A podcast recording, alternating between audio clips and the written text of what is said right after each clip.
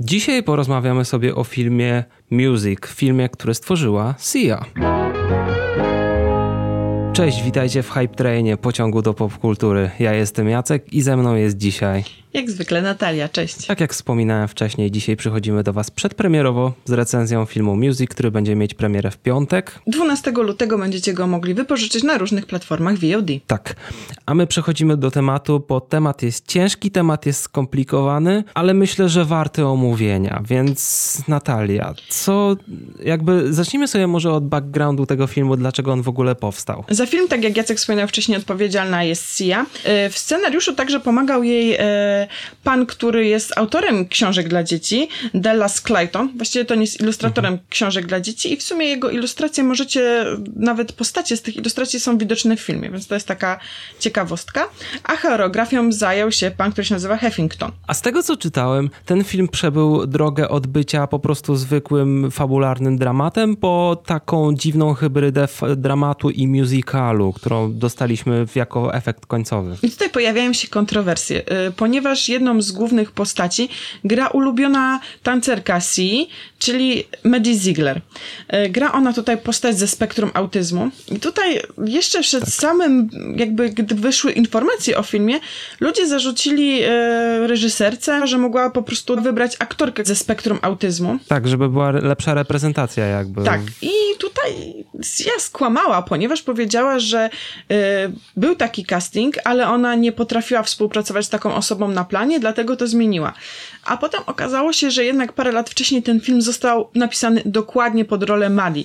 Więc tutaj mamy jedną z pierwszych kontrowersji, która wyszła. Ja rozumiem, że ten film i jego pewna wizja artystyczna zakładała to, że mamy tutaj tą mieszankę tej fabuły, gdzie Maddie, zaraz sobie powiemy zresztą jak ona zagrała tę rolę, miała dosyć duże wyzwanie z postacią Music do zagrania, ale mamy też te stawki musicalowe, te wstawki muzyczne, gdzie rozumiem, że osoba z zaburzeniami miałaby trudności z zagraniem tego. Zresztą ten film, mam wrażenie, że bardzo szybko się zdezaktualizował. On powstał kilka lat temu. Mam wrażenie, że w ciągu tych kilku lat w ogóle zmieniła się wrażliwość, nie wiem, taka społeczna. Tak, zmieniły się też techniki, ponieważ w tym filmie są pokazane techniki z radzeniem sobie z osobami, które mają zaburzenia, które są już nieaktualne, których od lat się już nie stosuje. Dobrze, ale po kolei, co do fabuły. Protagonistką filmu jest Zu, którą gra Kate Hudson, która zmaga się z wieloma problemami, głównie z uzależnieniami, co nie?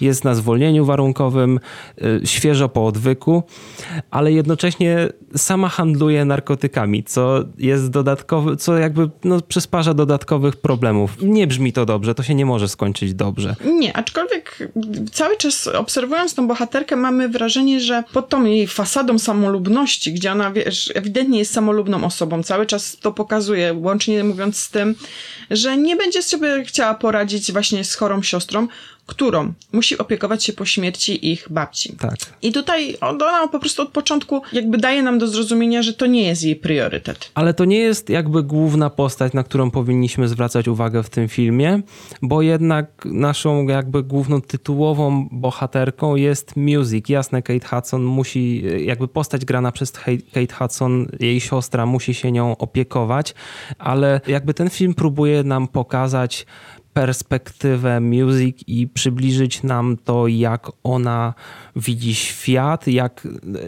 Mi się wydaje, że ten film był stworzony z dobrym zamysłem. Ten film był, Sia chciała stworzyć coś dobrego, co by trochę uwidoczniło osoby ze spektrum autyzmu i pokazało ich zmagania i problemy w codziennym świecie. Tak, bo tutaj mamy coś takiego właśnie, przede wszystkim mamy pokazane, jak wygląda zwyczajny świat, który jest w sumie szary, bury. To są zwyczajni ludzie, może z trochę niezwyczajnymi problemami, a z drugiej strony mamy te przebłyski na teledyski, które są właśnie pokazane tym, co dzieje się w głowie osoby ze spektrum autyzmu. One są w tym momencie bardzo przerysowane i są przestymulowane, tak pokazują, z czym tak naprawdę ta osoba zmaga się nie tylko w życiu codziennym, ale z czym ona zmaga się w głowie, tak jak sobie to wyobraża Sia, tak? Tak, wiadomo, to jest pewna wizja artystyczna. Cała fabuła tego filmu w skrócie to są zmagania Music i Zu i ich sąsiada, który im pomaga. Ebo, którego gra Leslie Odom Jr., którego znamy chociażby z Hamiltona. I z jednej strony mamy zmagania Music, które okej, wydają nam się najtrudniejsze z tego wszystkiego, bo ona musi sobie najbardziej poradzić.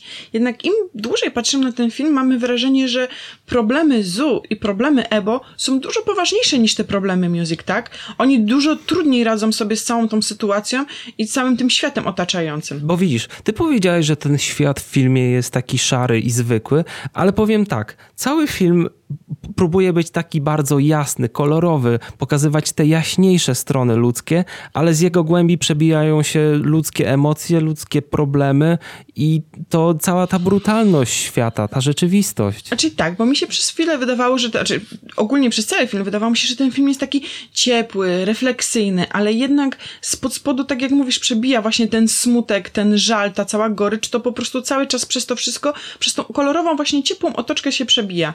Tak. I to pozostawia takie dość druzgocące wrażenie na koniec tego filmu tak naprawdę, mimo tego, że mamy dość pozytywne zakończenie.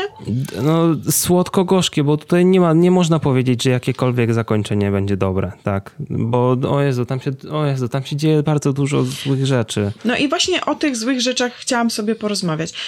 Nie masz, Jacku, wrażenia, że właśnie złe rzeczy, które przydarzają się różnym bohaterom, są urwanymi wątkami, że mamy przez to bardzo dużo wątków, które nie zostały do końca rozwiązane, zostały zapoczęte i w którymś momencie się urywają i my nie znamy do końca zakończenia. Jasne, możemy sobie dopowiedzieć, co się stało, ale w filmie to nie jest do końca wyjaśnione. Ja mam wrażenie, że do tego filmu zostało wrzucone bardzo dużo smutnych ludzkich problemów i dramatów i dużo różnych wątków, które skaczą między sobą, ale one nie do końca grają ze sobą koniec końców. Bo w małych właśnie rzutach ten film jest super, ale jak właśnie patrzymy na niego na ogólną całość, jest mocno wybrakowany. Tam brakuje wielu elementów i pozostawia niedosyt. A jeżeli chodzi o teledyski, co o nich myślisz? Co myślisz o teledyskach? Co do sekwencji muzycznych nie mam żadnych zarzutów jakby i same piosenki według mnie są jedną z mocniejszych stron tego filmu. Jakby te teledyski, te wstawki są takie bardzo kolorowe, pastelowe, a trochę abstrakcyjne. Tak jak teledyski Sii po prostu, bo jej tak, teledyski w większości takie są. To co widzimy i słyszymy gra nam ze sobą. To jakoś mi pasowało połączenie tej fabuły z tymi teledyskami, więc wiem, że niektórzy mają taki zarzut wobec tego filmu, że to w ogóle nie gra i nie, mi to akurat pasowało, mam inne problemy z tym filmem. Znaczy, wiesz co, powiem ci, że też mi te pasowały teledyski, też mi bardzo grały, właśnie były dość spójne z tym filmem, bo byłam w stanie odczytać w tych teledyskach symbolizm, który nawiązywał do wcześniejszych scen. Ja to widziałam, byłam w stanie to odczuć. Bardzo mi się to podobało. I wydaje mi się, że gdyby ten film został przygotowany trochę lepiej i naprawdę rzetelnie podejmował problem osób ze spektrum autyzmu, to mógłby być bardziej traktowany mainstreamowo, mógłby być nawet w tym roku, wydaje mi się, kandydatem do Oscarów. No, w tej chwili mamy jedną nominację do Złotych Globów za ten film, a nawet dwie, bo Kate Hudson zdobyła nominację dla najlepszej aktorki w komedii lub musicalu i ten film dostał nominację do najlepszego filmu w kategorii musical lub komedia, więc... Dlatego ten film jest niejednoznaczny, on jest różnie odbierany przez krytyków, bo przeczytałam całą masę krytycznych komentarzy na temat tego filmu, właśnie głównie do tego, jak on radzi sobie właśnie z osobami ze spektrum autyzmu, a z drugiej strony przeczytałam też opinie, które bardzo ten film chwalą i uważają, że jest innowacyjny i że właśnie ta abstrakcja, ten symbolizm w tym filmie podnosi go na po prostu jakiś inny poziom w kinematografii.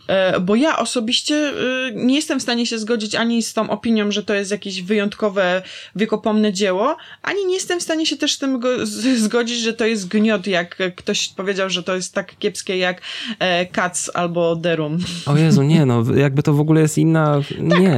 Ale to jest pośrodku. Z jednej strony to ma bardzo dużo miłych, pozytywnych elementów i ogląda się ten film tak, że z jednej strony robi mi się ciepło na sercu, a z drugiej strony mam takie...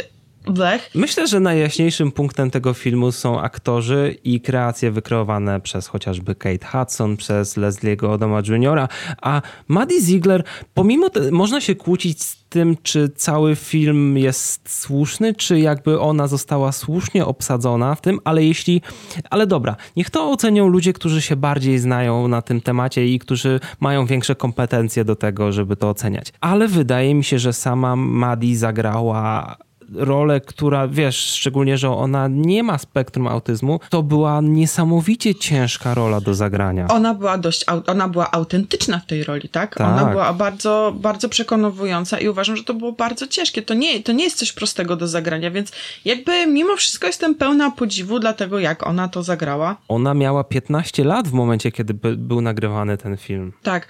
I pomijając te sekwencje właśnie teledyskowe, gdzie ona przepięknie tańczy, bo jakby no to jest jej zawód i ona to robi od zawsze, ale ta rola music naprawdę sprawiała, że patrzyło się na to z podziwem, tak? Z podziwem patrzyłam, jak ta aktorka radzi sobie z tą rolą. Cały czas w głowie miałam, hej, ona naprawdę jest doskonała w tej roli. Zgadzam się. Na dobrą sprawę dla mnie ona mogłaby dostać. Pewnie gdyby nie kontrowersje w tym całym temacie, to ona by dostała nominację przynajmniej do Globów, albo może później do Oscarów, bo to była naprawdę mocna rola. Tak, ale absolutnie nie może dostać tego, bo jeżeli dostałaby nominację albo by wygrała, to na pewno byłyby mocne kontrowersje, ktoś by się do tego przyczepił.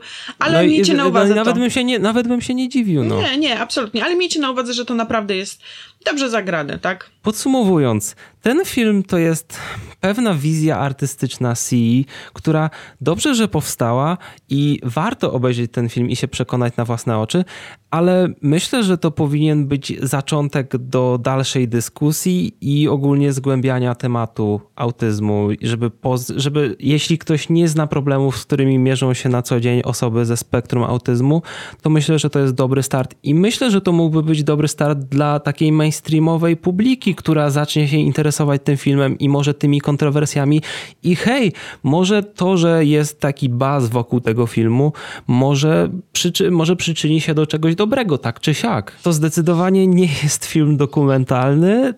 Ten film zdecydowanie nie wyczerpuje tematu i pokazuje niektóre rzeczy w zły sposób, dlatego warto samemu zgłębić temat w internecie, poczytać trochę więcej o spektrum autyzmu, o zaburzeniach i myślę, że na tym skończymy nasz odcinek. Tak. 12 lutego, czyli w piątek, możecie sięgnąć po ten film na VOD i przekonać się sami, czy wam się podoba, czy nie, i zapraszamy do dyskusji pod naszym filmem. Pamiętajcie, żeby wpaść na naszą grupę Pasażerowie Hype Trainu. Pamiętajcie, żeby nas zasubskrybować, jeśli jeszcze tego nie zrobiliście. I pamiętajcie, że mamy nasz miesiąc filmów codziennie od poniedziałku do piątku. A my się widzimy w kolejnym odcinku. Trzymajcie się. Na razie. Cześć!